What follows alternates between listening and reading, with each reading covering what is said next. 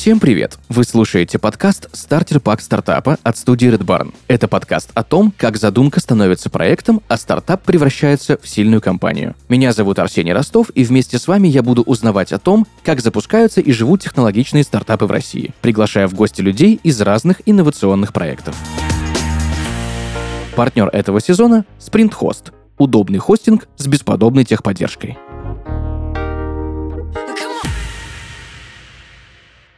Сегодня у нас в гостях Екатерина Елгаева, медиатор, психолог, руководитель проекта. Екатерина, привет. Привет. Спасибо большое, что пришла сегодня к нам в студию, к нам в подкаст, рассказать про свои, я назову это, наверное, уникальными компетенциями, потому что таких специалистов э, довольно немного, их днем с огнем иногда не сыщешь. В общем, э, расскажи, пожалуйста, подробнее о себе, о том, чем ты занимаешься и о своих профессиональных компетенциях. Я занимаюсь урегулированием конфликтов в качестве посредника. Это называется медиатор. Сама процедура, да, то, как это делается, называется медиация. То есть здесь есть несколько, скажем так, аспектов этого, этого процесса. То есть, во-первых, есть законодательный аспект, да, то есть у нас есть закон об альтернативной процедуре урегулирования споров а, со, с помощью посредника, который называется о медиации. И это, соответственно, юридическая основа для того, чтобы этот процесс мог существовать и имел на выходе тоже юридически обязывающий документ, по которому люди потом продолжают жить и действовать да, в соответствии вот с этим соглашением. И есть а, такая человеческая, психологическая сторона, которая, собственно, тоже является сутью конфликтов. Потому что если бы нам хватало на все закона и здравого смысла, у нас бы просто никогда не было конфликтов. А поскольку они есть, значит, здесь что-то не так и чего-то еще не хватает. Вот как раз медиация позволяет а, разобраться со всем, что нам кажется, что нам не хватает, что-то а, болезненное, когда люди не слышат и так далее. Угу. Насколько я помню, у тебя сначала все, что связано было с твоей профессиональной деятельностью, было, как и у многих э, начинающих свое дело людей до этого, в найме, э, ты работала на кого-то. Расскажи, пожалуйста, я знаю, что ты с 2022 года ведешь частную практику, а за несколько лет до этого еще стала руководителем собственного проекта. Как к тебе вообще пришла идея создания именно своего дела? Я, наверное, немножко тут поправлю. В, по этой теме в найме я никогда не работала. Угу. Ну, то есть такой вакансии, как медиатор, не существует. По крайней мере, я ее ни разу не видела. А, возможно, да, кто-то медиатором называет других людей. Я знаю, что сейчас а, есть такое направление в искусстве, а, когда ты идешь на выставку с медиатором, да, это называется, когда человек тебе рассказывает какие-то дополнительные смыслы, вот, не как экскурсовод, да, почему-то это называется медиатор, а дополнительные смыслы того, что ты видишь э, здесь в искусстве. Кто-то, возможно, этим занимается в качестве юридической практики, да, может быть, в юридических компаниях, но это тоже не сильно распространено, а, появляется такое больше скажем так, юристы доучиваются медиации как такой второй третьей еще какой-то компетенции. Соответственно, именно эту практику я начинала а, самостоятельно и сразу через такие социальные проекты. Изначально это была достаточно бесплатная работа, потому что а, профессия не развита, устроиться негде. И чтобы получить какой-то опыт, да, и вообще я не понимала, могу ли я этим заниматься, смогу ли я этим заниматься, а нужно ли это кому-то, да, и, естественно, это была сначала чисто волонтерская работа, а, которая проводилась в достаточно таких социально напряженных ситуациях и социальных, семейных сложных, и социальных общественных сложных. Да? То есть там было непонятно, кто плательщик, но понятно, что проблема есть. А, соответственно, весь, весь мой навык был наработан вот в таких ситуациях, но потом, естественно, стало понятно, да, что если ты этим занимаешься, это у тебя получается, ты профессионал, становишься профессионалом, да, то нужно превращать свою практику во что-то осмысленное, да, чем ты можешь зарабатывать, в чем ты можешь развиваться. Идея э, своего проекта, она, соответственно, появилась из этого, да, то есть из того, как ты видишь что есть определенные проблемы, которые уже в силу того, что у тебя есть определенные навыки, можно решать по-другому, что другие способы, которые существуют, они не настолько эффективны, как могли бы быть, если добавить в них еще вот а, посредническую практику. И эм, Именно таким образом да, появилась идея вот э, комплексного сопровождения разводов. Угу. Обычно, когда мы слышим э, стартап слово, да, угу. представляется себе нечто связанное с IT, либо с высокими технологиями. Но не обязательно же в этих сферах да, начинаются какие-то новые бизнесы, какие-то уникальные идеи. Э, расскажи немножко более подробно, вот в чем была суть именно идеи твоей, да, старта нового какого-то дела, нового своего бизнеса, и в чем была ее уникальность и УТП, собственно? Э, уникальность идеи как раз была в том, что нужно было соединить а, практику юридическую, практику психологическую и медиации для того, чтобы конкретно семье, которая находится в бракоразводном процессе, в конфликтном бракоразводном процессе, а, либо в постразводном периоде, да, когда люди развелись, но проблемы остались, да, это у нас так называется, как раз для клиентов, да, для нас, естественно, по-другому, но для клиентов звучит так. Вы развелись, а проблемы остались. Вопрос в том, что юрист полностью не решает проблему конфликта. Суд не решает проблему семейного конфликта. Суд это вообще не место для решения конфликтов. Психолог полностью тоже не может решить эту проблему. Да? У психолога тоже есть свои ограничения компетенции, связанные с его как навыками и знаниями, так и профессиональной этикой. То есть психолог – это человек, который в кабинете, к которому ты приходишь, а, чтобы принести какие-то свои мысли, состояния, чувства, что-то на, на, на этот счет как-то пережить, подумать и так далее, и выйти обратно в реальный мир. А медиатор, он работает уже в реальном мире. Да, то есть вот есть один человек и второй человек, у которых конфликт. И одно дело, да, когда ты находишься у психолога где-то там, с которым ты обсуждаешь свои впечатления, об этом. А у медиатора вы решаете проблему прямо здесь и сейчас. И в этом большая разница. Mm-hmm. Да? То есть а, я как медиатор нахожусь а, в ситуации живого взаимодействия между людьми, вот конфликтного, в том виде, в котором оно у них существует. И я своим вмешательством перестраиваю это взаимодействие на конструктивное, где они действительно получают результат. Причем результат юридически значимый. Такой, как они хотели бы получить от юриста или в суде. Но они там не могут это получить просто потому, что концепция а, юридическая или тем более судебная не предполагает соглашения как такового. Mm. Соответственно, получилось так, что у меня было уже понимание того, как работает конфликт, как это разрешается, какие там связанные механизмы, и самое главное, граница а, вот, применения вот этих всех, всех трех методов. Она у меня была, и э, сложилась картинка того, как это должно быть комплексно. И э, картинка того, что не всем семьям это нужно э, в абсолютно одинаковом виде. Звучит как реально уникальная идея, как уникальное торговое предложение, но я так понимаю, что твой проект можно применять не только к бракоразводным процессам, да, потому что медиация требуется не только в межличностном взаимодействии, но еще и в бизнесе, и в тех же самых стартапах тоже. Да, это, смотри, еще была одна ошибка распространения медиации, когда появилась вообще эта идея, да, пришла эта технология в Россию, а когда появился закон, а, стали открываться центры медиации. Угу. Да, но как с любым торговым предложением, если твое предложение для всех, значит, оно не для кого. Да, то есть центр медиации говорили, мы разрешаем любые конфликты и в бизнесе, и в семье, и там, и, и так далее.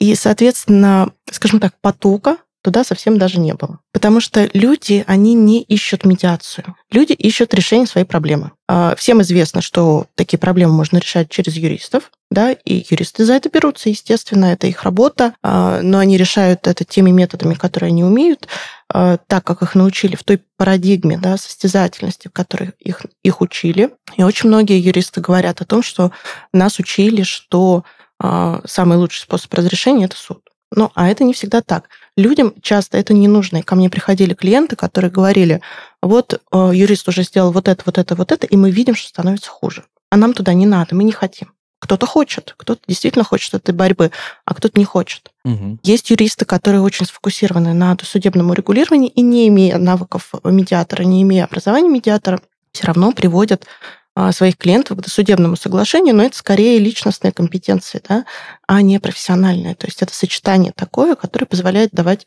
а, клиентам тот результат, который они хотят интуитивно. Вот. Я начала говорить про то, что если ты просто предлагаешь медиацию, то а, к тебе абсолютно точно никто не придет. И базовая идея была в том, что нужно сегментировать это все, угу.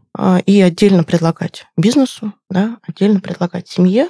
Просто я успела достаточно хорошо и плотно отработать семейную тему а, в том плане, что а, был создан проект, была создана методология и а, были наработаны уникальные кейсы. Угу. А все то, что касалось э, бизнеса и трудовых споров, они просто работались в частном порядке, но не сложились в какой-то отдельный цельный проект по поводу ошибок э, именно начала своего дела, начала стартапа, мы еще чуть позже поговорим, потому что негативный опыт — это тоже опыт, и хорошо, когда он бывает. Я слышал много мнений, да, что человек, который, там, не знаю, сделал один стартап, и он выстрелил, это, конечно, очень хорошо, но человек, который сделал там, несколько проектов, и которые не выстреливали, не получались, а потом у него что-то получилось, это намного лучше и намного более ценно, потому что уже есть понимание на своем личном опыте, опыте о том, как точно делать не нужно. Но угу. у меня еще один есть комментарий по поводу твоего ответа, что в другом проекте я как-то общался с юристом по, развод... по бракоразводным процессам, да, и угу. он мне сказал тогда фразу, которая очень хорошо коррелирует с тем, что ты говорила, что самое лучшее дело — это дело, которое не дошло до суда. Именно. Я знаю, что у тебя есть фраза «выслушанный человек гораздо меньше претендует на то, с чем пришел, в отличие от невыслушанного». Я такое. три раза, честно тебе признаюсь, пересчитал эту фразу, пытался понять ее, вдуматься, и как бы в обычной жизни мы считаем, что все как раз-таки наоборот. Почему так и часто ли так происходит? Это как раз одна из особенностей психологического общения, одна из психологических особенностей людей, которая приводит к конфликтам. Понимаешь, каждый человек говорит для того, чтобы его послушали. Каждый хочет быть услышан. И тот человек, который говорит очень активно, очень громко, который что-то требует, да, который кричит, который в эмоциях, он действительно чувствует, что он не понят, что его не слышат. И чем больше он чувствует, что он не понят и что его не слышат, тем он громче и интенсивнее выражается. Ну, естественно, он может перестать а, выражаться и уйти что-то делать, да, но очень вероятно, что в таком состоянии вам тоже не понравится то, что он сделает, если эти действия направ- направлены против вас. Угу. Так вот, весь парадокс заключается в том, что если общаются два человека, и каждый хочет быть услышан, то он в этот момент второго не слушает. Понимаешь, да? Угу. То есть ты кому-то говоришь, говоришь, говоришь, а второй только ждет, пока ты замолчишь на секундочку, чтобы тебе что-то ответить. Но ответить что-то свое и про себя, потому что цель того человека, который отвечает, тоже сказать что-то про себя, тоже быть услышанным. И каждый в своем вот этом фокусе на том, чтобы быть услышанным, он э, не понимает, что он второго человека не слышит. И очень часто, на самом деле, в разговорах встречаются такие фразы, как «да-да-да, я вас понял, я вас услышал, это все я понял, да, я все понял, что ты говоришь». Это означает, что нет, не понял. Потому что ты можешь понять, что ты понял другого человека, когда ты вернул ему все то, что он говорит, и он говорит, да, все, ты меня услышал. А поэтому э, тот человек, который высказался, э, когда, у него, когда его поняли, когда его услышали, э, приняли его эмоции, потому что мы на самом деле тоже не очень любим понимать чужие эмоции, потому что нам в этот момент у нас возникают свои эмоции, и нам тоже с ними приходится иметь дело. Угу. А далеко не все хорошо справляются и с собственными-то эмоциями, а тут еще чужие. А в этот момент, соответственно, а, как раз возникает проблема коммуникации, и если а, услышано и содержание, и эмоции, и человек понял, что он услышан, он успокаивается, потому что он высказался. И, возможно, ему действительно с этого момента нужно не так много, потому что э, ну, продуктивные переговоры так и работают. Да? Требования могут быть вот такие огромные, а пока идут переговоры, если там сработало, скажем так, очень много таких факторов психологических, человек говорит, а, да, да нет, на самом деле это мне не нужно, это я могу уступить и так далее, и так далее. То есть вот эти завышенные требования, люди от них могут отступиться. Да? Вы можете манипулировать и давить, чтобы ему стало неудобно это требовать, и он тогда будет от них отказываться а, для того, чтобы осталось хоть что-то. А можно пойти другим путем, через а, понимание, через а, переговоры, через поиск общих интересов, и тогда излишние требования, опять же, будут не актуальны. Угу. Супер, спасибо большое, что расшифровала мне эту фразу, потому что, ну, у меня, честно тебе признаюсь, немножко шаблон затрещал, когда я прочитал.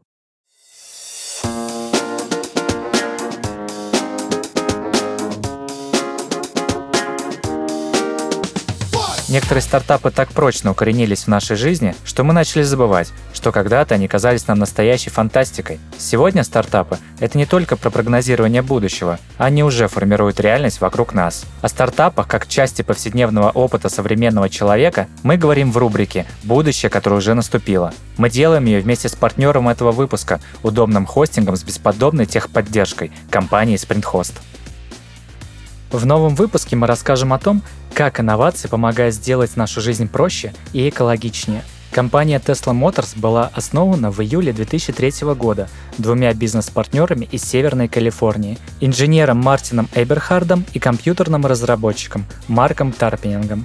Они назвали свой проект в честь Николы Теслы, ученого, который в 1888 году запатентовал двигатель переменного тока, используемый в современных электрокарах. Илон Маск стал инвестором Tesla Motors только в 2004 году и за это время смог добиться больших результатов. Например, в 2018 году Tesla стал самым продаваемым электромобилем в мире – Вслед за Илоном Маском многие компании воплотили в жизнь собственные экологичные разработки. Nissan, Renault, Mitsubishi, отечественные ВАЗ и другие известные бренды.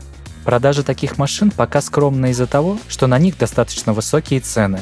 Но при этом они уже делают нашу жизнь значительно удобнее и экологичнее. Помимо автовождения, большого запаса электрического хода и простого интерфейса, Tesla даже имеет свою бесплатную сеть суперзарядок. А сохранить важную информацию и рассказать людям о вашем стартапе поможет SprintHost – удобный и надежный хостинг для вашего сайта. У SprintHost очень заботливая служба поддержки. Ребята всегда помогут с размещением вашего сайта, регистрацией домена, ответят на все вопросы и расскажут обо всех фишках сервиса. SprintHost входит в топ-5 лучших хостингов России, а опытные специалисты размещают сайты уже более 17 лет – Рассказывайте о своих идеях с помощью SprintHost, удобном хостинге с лучшей техподдержкой. Все ссылки в описании к этому выпуску.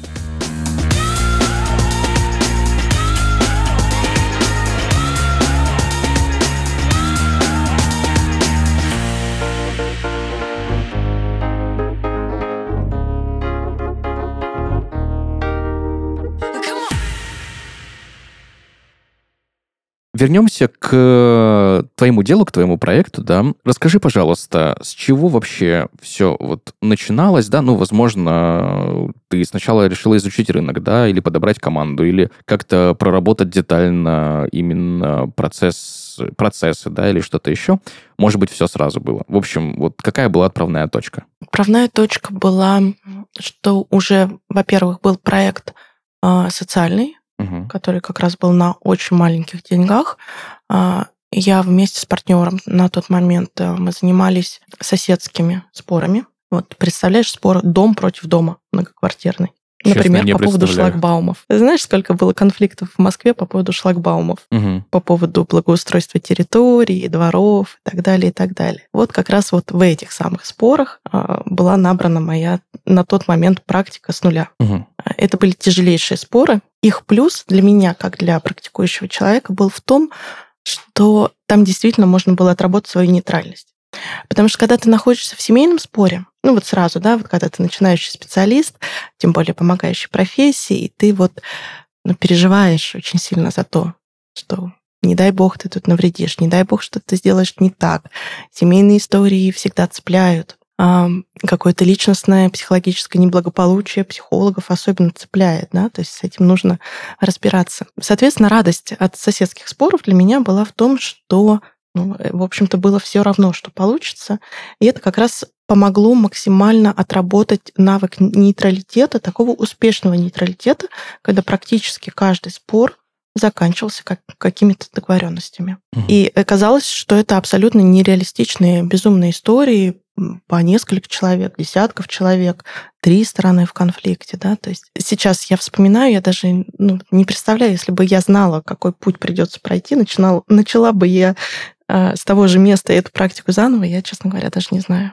Вот. Э, и, соответственно, когда появилась идея о том, что все-таки навыки есть, да, и мне, я могу, мне нравится этим заниматься, э, что нужно что-то делать еще. Что-то, с чем люди могут сами прийти и заплатить тебе деньги за решение твоей проблемы, ну, его проблемы. Да, потому что, естественно, соседские споры э, к нам обращались через э, через городские структуры, через муниципальные. И потому что тогда люди шли туда, где им казалось, их проблему могут решить, да, во все муниципальные структуры. А муниципальные структуры, опять же, их не решали не потому, что не хотели, а потому что э, у любого госоргана есть определенный набор полномочий, и он может действовать только в рамках этих полномочий. А такие конфликты, они выходят за рамки всех полномочий. То есть э, они могут решить там одна, одна структура один какой-то кусочек проблемы, другая другой кусочек, но все это не решает проблему целиком. Вот, поэтому у нас появилась вот такая практика по семейным спорам. Ой, по соседским спорам. А семейные действительно появились как из идеи о том, что разводы есть всегда, семейные конфликты есть всегда. И что бы там у нас ни происходило, да, но у нас 70% разводов в стране а оставшиеся 30% не то чтобы сильно благополучные семьи. А, соответственно, всегда там работы хватит. И именно из этого была идея по семейным проблемам. Плюс уже была тоже и практика по семейным делам, просто она была, опять же, не в рамках проекта, а частная. Ну, то есть просто один э, пара клиентов пришла, ушла. И э, когда они приходили, да, я понимала, что вот здесь не хватает работы психолога, вот здесь мне не хватает работы юриста, или им не хватает, или э, тот юрист, с которым они консультируются, очень радикален, да, и вредит урегулированию, ну, объективно вредит. Изначально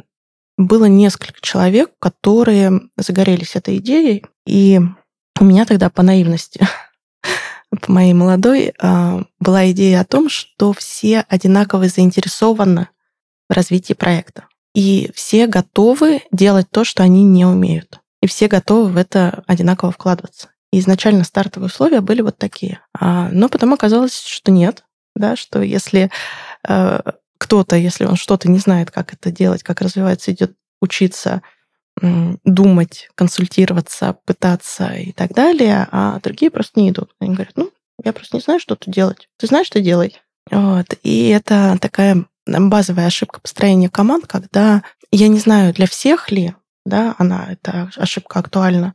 Но вот э, со мной случилось именно так, да, я переоценила э, в этом плане способности людей. То есть если я думала, что если я что-то не знаю, я пойду, научусь и сделаю. Но э, не все на это готовы, да, кто-то готов вот заниматься только своей практикой и не расширяться до бизнеса, до построения проекта, и это тоже нормально да, то есть нет такого, что всем абсолютно надо быть предпринимателями, и всем абсолютно нужно развивать какие-то уникальные проекты. Вообще не всем. Кто-то отлично работает в найме, кто-то отлично работает в частной практике, и им действительно этого достаточно, и все их э, ресурсы уходят на повышение своего профессионализма в своей сфере, и это хорошо, да, но просто приходилось э, перестраивать вот такие процессы ну, на ходу, да, когда ты понимаешь, что на самом деле никто так не включен, как ты. Угу из того, что это была идея, скажем так, то, что мы называли это наш проект, да, оно достаточно быстро превратилось в мой проект, а, потому что в общем, только я одна его и развивала, одна я искала пути для того, чтобы он существовал как структура. Угу. Да, прописывала процессы, прописывала методологию, а, делала оплаты в соцсети и так далее, и так далее. Угу. Ну, не обязательно все сама своими руками, но запускала процесс, контролировала, смотрела на результат, корректировала и так далее. С какими сложностями ты столкнулась на своем пути именно уже на этапе развития проекта? А, на этапе развития проекта столкнулась с той же самой сложностью, о которой я тебе уже вначале говорила, да, что Люди не ищут медиатора. Люди ищут э, знакомое решение проблемы. Они знают, что можно пойти к психологу, и они знают, что можно пойти к юристу. И исходя из этой идеи, мы так и развивались. Но все равно идея э, того, что решение может быть не радикальным, а мирным, оно не получило такого ну, широкого охвата, либо, возможно, я допускала где-то ошибки в продвижении, и даже скорее точные продвиж... допускала эти ошибки в продвижении. То есть все равно есть целевая аудитория именно под такой запрос. Они приходили и говорили, вот, это ровно то, что нам нужно, да, а не все то, что нам до этого предлагали. Некоторые приходили и говорили, да нет, что-то так, так невозможно, так не будет, да, там с той стороны такой человек, что с ним невозможно договориться и так далее. На самом деле 90% людей так считают про своих оппонентов, что а, на той стороне человек, с которым абсолютно невозможно договориться, что никакого мирного решения быть не может. Очень часто говорят, что он вообще психически больной. Ну, неважно, там мужчина или женщина, да, просто второй человек. Но если человек все-таки соглашается попробовать, да, говорит, давайте я предложу. Мы же можем попробовать, да, он откажется, значит, он откажется. Здесь абсолютно добровольный процесс. И в большинстве случаев, на самом деле, человек второй соглашается. Говорит, да, а что тут предлагает мирное решение. Ну, надо же, я думала, он на это не способен. Вот. А, соответственно, процент отказов тех людей, которые до нас а, и до меня лично дошли, он достаточно небольшой. Но все равно вот сделать это массовым я не смогла. Потом у меня происходили еще некоторые определенные личные процессы и э, такие серьезные собственные дела, и я немножко затормозила все это развитие, потому что мне нужно было переоценить, да, где угу. я ошиблась, э, с кем из тех людей, с кем я начинала, да, я хочу продолжать работать или не хочу, или, может быть, они больше не хотят со мной работать. Мне не нравится название, да, это название было не мое, но просто мы на тот момент лучшего не придумали и решили, что надо mm. с чего-то начать. А, но сейчас оно вот прям не лежит ко мне, да, то есть э, с тем, как я это вижу сейчас, ну, пока что э, вижу так где-то внутри моей головы, но не сформировано как а, полностью как концепция. Это название не подходит, но какого-то другого еще тоже нет. Хочется затронуть еще тему корпоративных конфликтов, потому да. что частая история, особенно в молодых компаниях, э, у начинающих предпринимателей, да и в крупных компаниях тоже, э, особенно когда мы берем период бурного, неконтролируемого роста стартапа, такое тоже встречается угу. и случается довольно часто, когда, ну, там, пять человек собрались, что-то начали делать, к ним посыпался просто нереальный пул предложений, огромное количество работы, команда разрослась там за несколько месяцев до 100 и более человек, и одни думали, что будет так, другие так и так далее. Можно ли эти конфликты как-то предотвратить? Возможно, обезвредить? Может быть, можно конфликт сделать точкой роста именно вот в тех ситуациях, когда этот конфликт э, грозит, знаешь, стать причиной, ну, начиная от э, срыва дедлайнов и банальной текучки кадров, да, и заканчивая вообще ликвидацией компании. Э, сделать точкой роста конфликт всегда можно ну, пока это не перешло совсем в капитальное разрушение и в какие-то такие воинственные действия друг против друга, но даже в этом моменте можно остановиться. Просто, может быть, а, получится не так хорошо, как если бы начали чуть раньше, но все равно можно. Если говорить про бурный рост, проблема в том, что становится действительно очень много задач. Да, то есть это, во-первых, вопрос организации деятельности, с одной стороны, а с другой стороны, это вопрос организации внутренних психических ресурсов для того, чтобы эта деятельность э, могла быть реализована. Угу. И это э, два процесса. Плюс коммуникация. То есть сказать, что у нас люди умеют идеально общаться, вот прям четко, понятно, предполагая все возможные срывы, проблемы и так далее, нельзя. А можно даже сказать, что скорее не умеют. И когда вы в моменте начала когда вы поглощены идеей, а, когда вы думаете, что сейчас все получится, а, когда каждый имеет представление о другом, да, вот если команда 5 человек, соответственно, у каждого есть какое-то представление о себе, и у каждого есть представление об оставшихся каждом из четырех, да. Но при этом люди действительно, может быть, не, не понимают, кто там. Потому что, ну, вот есть человек, а есть представление о нем. И это мож, может быть очень ну, разные, разные вещи. И, соответственно, когда начинается бурный рост, может не хватать э, банальных навыков организации тайм-менеджмента, либо бизнес-процессов, либо и то, и другое. Когда начинается бурный рост, каждый из этих пяти человек будет вести себя по-разному. Потому что если они никогда не работали вот в такой нагрузке, с таким количеством э, новизны вот этих задач, они э, могут не понимать собственной реакции. И они тоже могут быть непредсказуемы. А кроме того, что их реакции для них самих могут быть непонятны, непредсказуемы, и они могут с ними не справляться, помним, да, что есть еще другие четыре человека, у которых есть точно, идут точно такие же процессы внутри себя, и есть еще ожидания о том, как каждая из команды будет себя вести. И вот эти ожидания, такие уже как третичный фактор, да, они не совпадают. Плюс э, не идеальная коммуникация на первичном этапе, которая была незаметна да, в силу, опять же, как я сказала, вот этой радости от идеи и м, вот этого, как называется это чувство, предвкушения да, проекта, того, что сейчас мы сделаем, и будет классно, и будет круто. А, вот за этим вся неидеальная коммуникация, она была незаметна. Но в проблемной ситуации все вот эти минимальные шероховатости, они превращаются в проблему на пустом месте, казалось бы. Да, одно неосторожное слово, а, неотвеченный звонок, неправильно написанное письмо, и где-то а, происходит взрыв, да, такой накопленный, то, что называется последняя капля, и этот эффект, он действительно есть. Тут потерпел, тут потерпел, тут вовремя не сказал, тут слишком резко высказался. И это все нарастает, как снежный ком. И, а, естественно, тут вот ну, как минимум несколько вот таких вот пластов проблемы, и вовремя заметить, да, что происходит что-то не то, и сесть а, за стол переговоров и разобраться во всех этих процессах одновременно, да, как а, на деятельностном уровне, так и на уровне коммуникации и собственной выносливости. Ну, если это будет сделано, да, тогда, конечно, все возможно. Мне, знаешь, пришла в голову мысль. Ты говорила, что люди чаще всего медиатора сами не ищут да? Неважно, угу. для семейных решений это семейного конфликта, соседского спора или конфликта внутри стартапа, внутри компании, внутри нового какого-то бизнеса. У меня какой к тебе вопрос?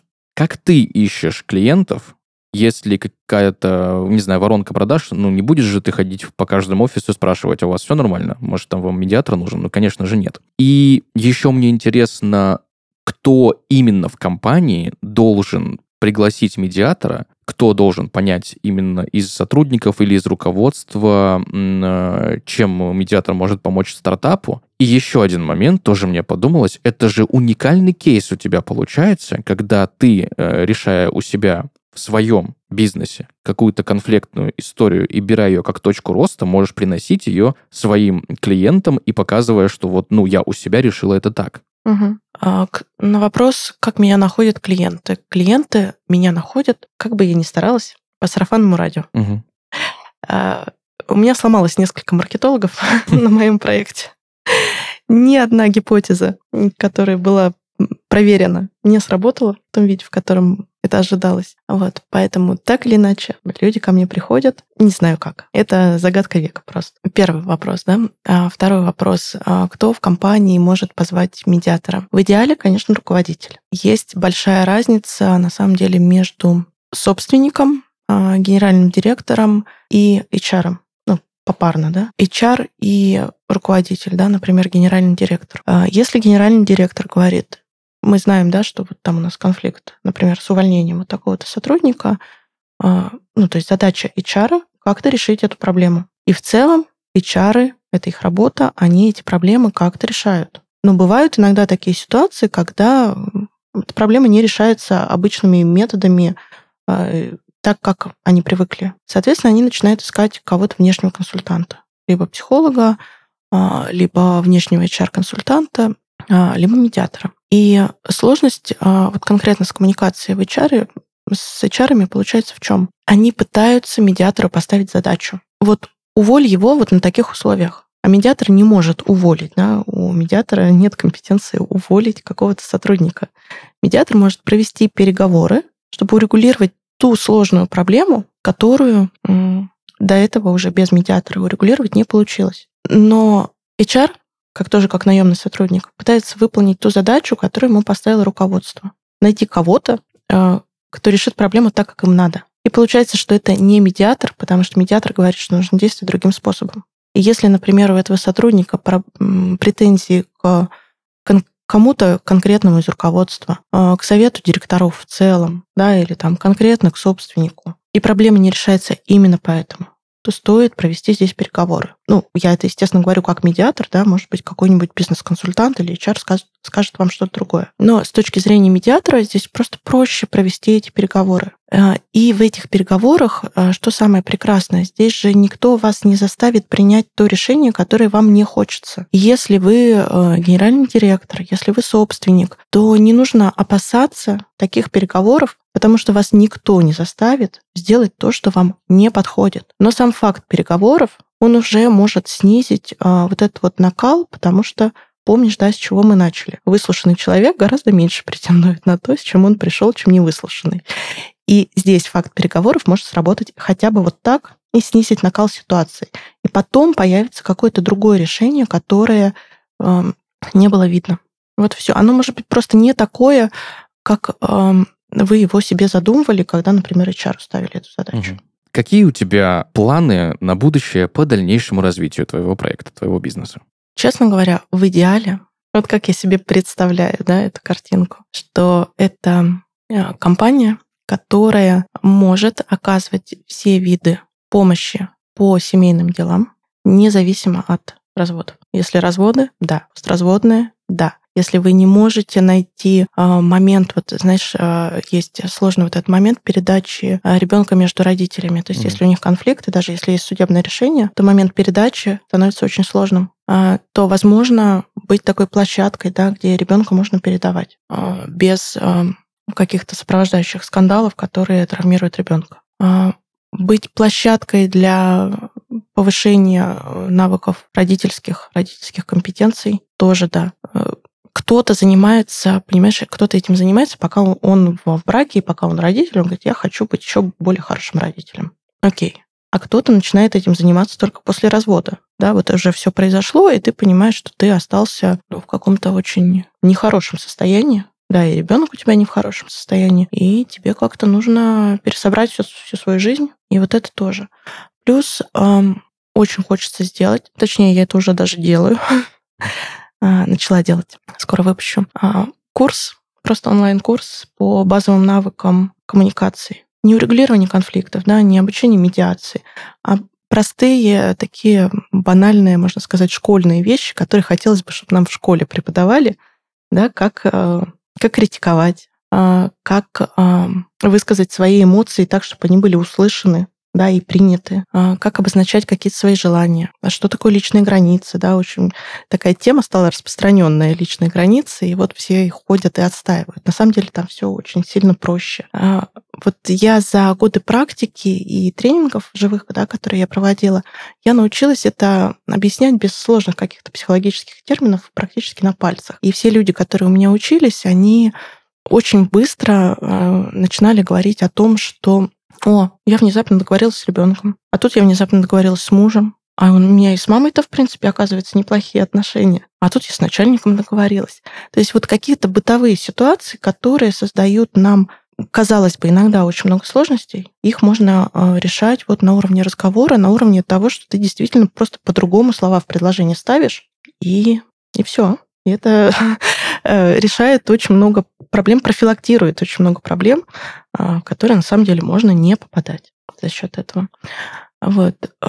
Хотелось бы, есть опять же у меня опыт, который был до начала 2022 года, до первых месяцев 2022 года работы с конфликтами крупными системными а, между обществом и государством. И э, на самом деле с февраля 2022 года этих проблем стало еще больше, и они не стали немножко другими. И мне кажется, что здесь как раз мой опыт, мои навыки могли бы очень сильно применяться, но э, здесь все равно заказчиком должно быть э, государство, оно должно быть в этом заинтересовано, но им естественно, стало не до этого. Вот. А, то есть с такими вещами тоже можно работать. Практика на это есть. Можно работать а, с ДТП, можно работать, а, собственно, с бизнесом, да, с, внутри корпоративные конфликты.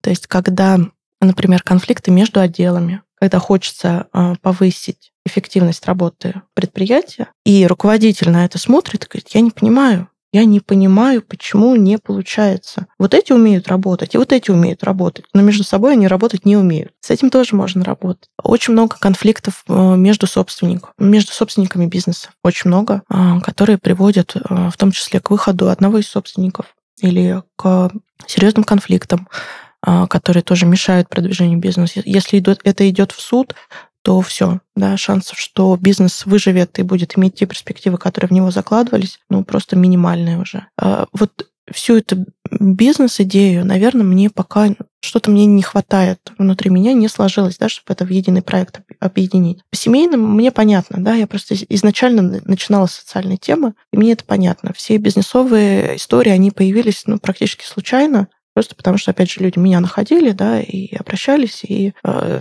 так стала появляться практика. Так что планов, на самом деле, их может быть очень и очень много. Слушай, это очень круто. Я тебе желаю найти вот эту волшебную какую-нибудь вещь, да, которая позволит именно склеить э, все вот эти моменты, связанные с направлениями деятельности. Ну, не то чтобы волшебную пилюлю, да, как ее называют, но вот именно ту методику и тот вот знаешь, э, ту, ту фишечку, да, как вот многие говорят, что вот без которой вот вроде бы все разладилось, а потом она вот как-то вот оп, как, не люблю эту фразу, честно признаюсь, когда инсайт пришел ко мне, да?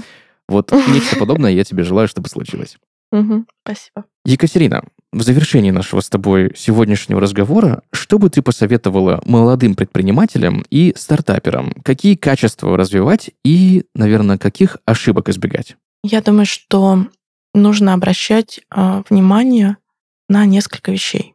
Во-первых, к какому результату вы идете, и исходя из этого результата, понимать, да, скажем так, сделать образ себя, да, какой вы можете иметь дело вот с этим результатом. Потому что на текущий момент у вас этого результата нет, значит, этого опыта тоже нет. Вот там, да, вы представляете, у вас есть этот результат, и там есть какой-то уже другой опыт. Как вы туда пришли? За счет чего? Что вы уже умеете на тот момент? И вот исходя из этой финальной точки, ну, ожидаемой финальной точки, я бы планировала э, как раз набор новых навыков. Э, либо э, вы ставите себе цель, и этот навык набираете как-то самостоятельно, либо вы идете куда-то за обучением, за наставничеством, может быть, может быть, за каким-то групповым обучением, неважно, да, то есть каким-либо способом получаете этот навык. И нужно хорошо оценивать свои сильные и слабые стороны, что я умею и, в принципе, могу научиться, еще доучиться, и чего я не умею и не хочу делать. Вот не хочу, на самом деле, когда ты развиваешь какой-то бизнес, это очень важно. Понимать свои не хочу и не заставлять себя там, где можно себя не заставлять. Потому что сложных проблем, сложных задач, а, неожиданных задач, именно главное, неожиданных задач, всегда а, при развитии проекта будет очень много. И если есть вещи, которые вы не любите делать, не хотите делать. Нужно сразу себе в этом признаться и как-то по-другому закрыть э, этот вопрос, э, найдя определенных людей, которые этот вопрос могут закрыть. Кроме того, помнить о том, что есть люди, которые углубляются в свою специализацию, которые являются классными специалистами в своей сфере, и выбирать именно таких, которые готовы для работы, да, в качестве команды, которые готовы вот в это углубляться. И есть те, кто видят вперед, смотрят вперед, готовы развивать проект, видят комплексные результаты, видят процессы. Такие люди тоже нужны. И, как правило, это разные люди. То есть не стремиться сделать так, чтобы вся команда была такая, что вот обязательно хочет грандиозный результат и видит развитие проекта так же, как вы, и так далее, и так далее. И при этом, при этом в команде да, должны быть люди, которые просто очень хорошо делают свое дело. Естественно, как медиатор я обязательно посоветую развивать коммуникативные навыки, просто потому что в критичной ситуации они могут вас либо спасти, либо потопить. Прекрасно. Спасибо тебе большое за этот великолепный, глубокий, по-другому не скажу, просто прекрасный совет. Друзья, сегодня в подкасте «Стартер Пак стартапа» Екатерина Елгаева, медиатор, психолог, руководитель проекта. Екатерина, еще раз спасибо большое за сегодняшний разговор, за погружение в твой опыт, за, ну, знаешь, такое, даже обнажение какого-то негативного, возможно, опыта, через который ты прошла. Я всегда в диком восторге от смелости людей, которые могут э, без купюр рассказать об этом на широкую аудиторию, потому что именно вот этот момент, связанный с тем, когда ты куда-то оступился, что-то сделал и потом переделал и пошел дальше, является ну, очень ценным примером. Еще раз моя благодарность. Можно я здесь немножко добавлю? Вот да. про оступился и пошел дальше, это, в принципе, база для разрешения любого конфликта.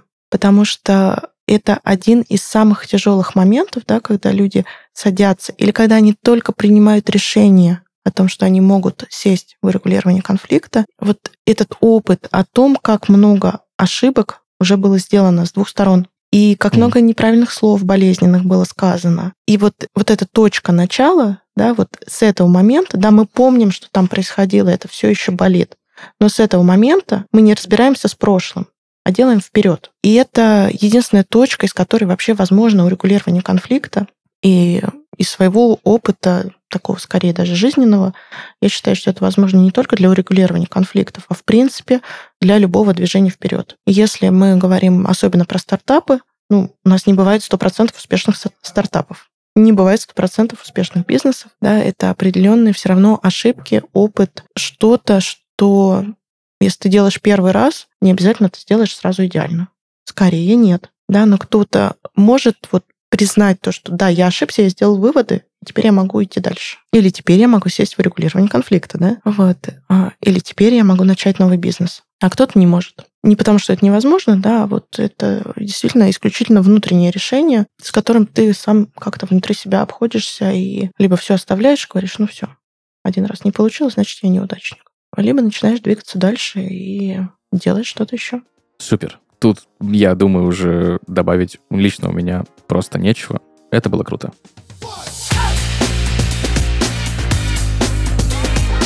Друзья, это был подкаст «Стартер Пак стартапа». Подписывайтесь на нас на всех популярных подкаст-площадках, ставьте звездочки и пишите комментарии. Для нас очень важна ваша обратная связь.